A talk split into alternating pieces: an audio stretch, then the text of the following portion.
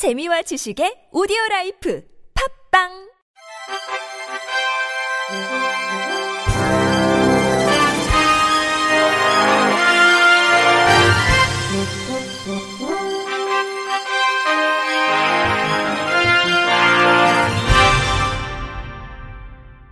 청취자 여러분 안녕하십니까? 7월 8일 목요일 KBIC 뉴스입니다. 국민의힘 이종성 의원이 지난 6일 법률 소비자 연맹이 선정하는 제21대 국회 대한민국 헌정 대상을 수상했습니다.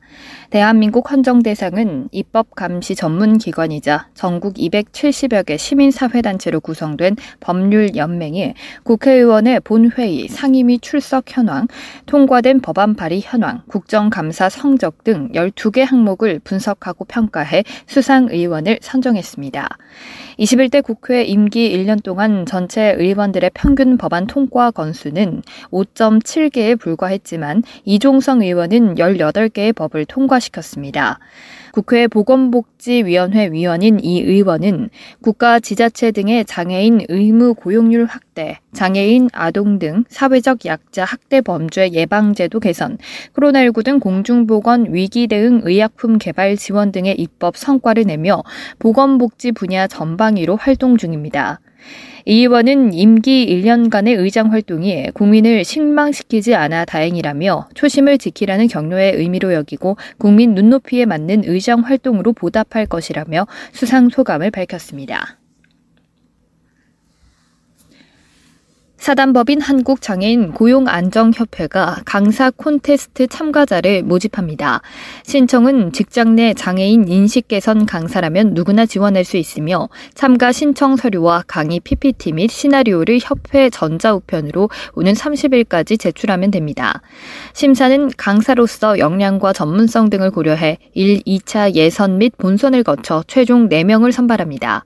선발한 이들에게는 고용노동부 장관상, 한국장애인 고용공단 이사장상, 협회장상, 상장과 상금을 수여하고 직장 내 장애인 인식 개선 우수 강사로 홍보할 예정입니다. 장애인 기업 종합 지원센터가 제15회 장애인 창업 아이템 경진 대회 참가자를 모집합니다. 이번 대회는 참여율 제고를 위해 창업 3년 미만의 장애인 기업에서 7년 미만의 기업으로 대상을 확대했습니다. 총 상금은 3,200만 원으로 수상자에게는 전원 중소벤처기업부 장관상 및 최대 1,000만 원에서 100만 원까지 성금이 수여됩니다. 각 분야 전문가로 구성된 심사위원단이 1차 서류 심사, 2차 모의 크라우드 펀딩, 3차 발표 심사를 통해 최종 수상자를 선정하게 됩니다. 대상자들은 크라우드 펀딩 교육과 모의 크라우드 펀딩에 직접 참여해 창업 아이템에 대한 시장성 평가를 받아볼 기회를 갖게 되며 장애인 기업 종합 지원센터에서 주관하는 창업 지원 사업에 참여 시 가점 부여와 시장 진입의 성공률을 높일 수 있도록 지원합니다. 대회 참가를 희망하는 지원자는 센터 누리집에서 제출 양식을 내려받아 작성한 후 직접 방문하거나 우편 또는 전자우편으로 오는 22일까지 제출하면 됩니다. 내년부터 서울에서 특수교사와 일반 교사가 함께 학생을 가르치는 더 공감 교실이 시범 운영되고 일부 유치원에는 특수교사가 함께 담임을 맡는 공동 담임제가 도입됩니다. 이를 위해 서울시내 유치원과 초중고등학교 각 두 군데씩 3년 동안 매년 8군데를 선정해 총 24군데를 지정하고 운영 예산은 교육부의 특별교부금이 지원됩니다. 더 공감 교실은 일반 교사와 특수교사가 통합 교육에 맞게 교육과 과정을 재구성하고 생활 지도도 일반 학급과 다르게 운영합니다. 만 3세에서 5세 유치원생을 대상으로는 특수교사와 일반 교사가 함께 담임을 맡는 공동 담임제를 운영합니다. 중고등학교에서는 자유학기와 창의적 체험 활동에서 특수학생과 비장애 학생이 함께 참여할 수 있는 활동을 개발해 운영합니다.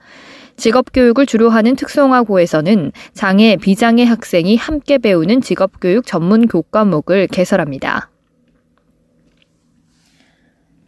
제9회 대한민국 장애인 예술경연대회 스페셜 K가 오는 13일부터 15일까지 사흘간 서울 여성플라자 아트홀 봄에서 진행됩니다. 예선을 통과한 5개 분야 57개 팀 251명이 13일 클래식 부문과 연극 뮤지컬 부문을 시작으로 둘째 날인 14일 국악과 무용, 마지막 날인 15일 실용음악 본선 경연을 펼칠 예정입니다. 각 부문 금상 수상자와 은상 수상자 중 심사위원 추천을 통해 선별된 세 팀을 포함한 총 8팀은 8월 중순경 서울 여성플라자 아트홀 봄에서 진행될 스페셜 K 결선에 참가하게 됩니다. 인제군은 다음 달부터 올해 11월 말까지 장애인 환경 감시단을 운영합니다. 장애인 환경 감시단은 만 18세 이상인 등록 장애인 12명으로 구성됩니다. 담당 업무는 쓰레기 무단 투기 감시와 환경 정화, 공중 화장실 점검 등입니다. 최근 중증 발달장애인의 혼잣말을 잘못 들은 한 주민이 외국인이 위협했다며 경찰에 신고를 했습니다. 그런데 출동한 경찰이 장애를 알아채지 못하고 제대로 답을 하지 않는다며 뒷수갑을 채워 끌고 갔습니다. 결국 풀어주긴 했지만 가족들은 분통을 터뜨렸습니다. JTBC 오효정 기자가 보도합니다. 뒷수갑이 채워진 남성이 파출소 안으로 들어옵니다. 안산에 사는 24살 중증 지적발달장애인 고경태 씨입니다. 수갑을 찼던 부위가 아파 핥거나 웅크린 채 얼굴을 감싸기도 합니다.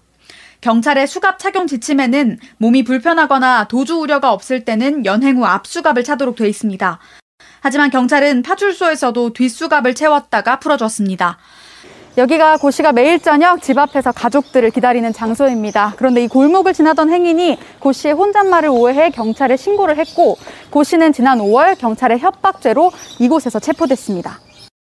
피해자 아버지 고현원 씨입니다. 그때까지 지루하니까 전자 중얼중얼해요. 이제 책 읽었던 거 이런 내용들 머리에 기억나는 거막 혼자 중얼거려요.